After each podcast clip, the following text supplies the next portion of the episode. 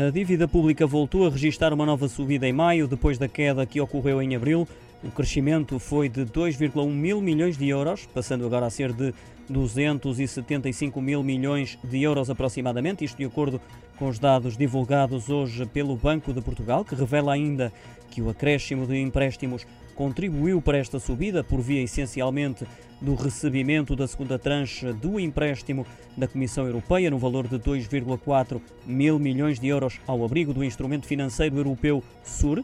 O Banco de Portugal adianta ainda que os depósitos das administrações públicas aumentaram 1,3 mil milhões de euros. A dívida pública líquida de depósitos aumentou e supera agora os 254 mil milhões de euros.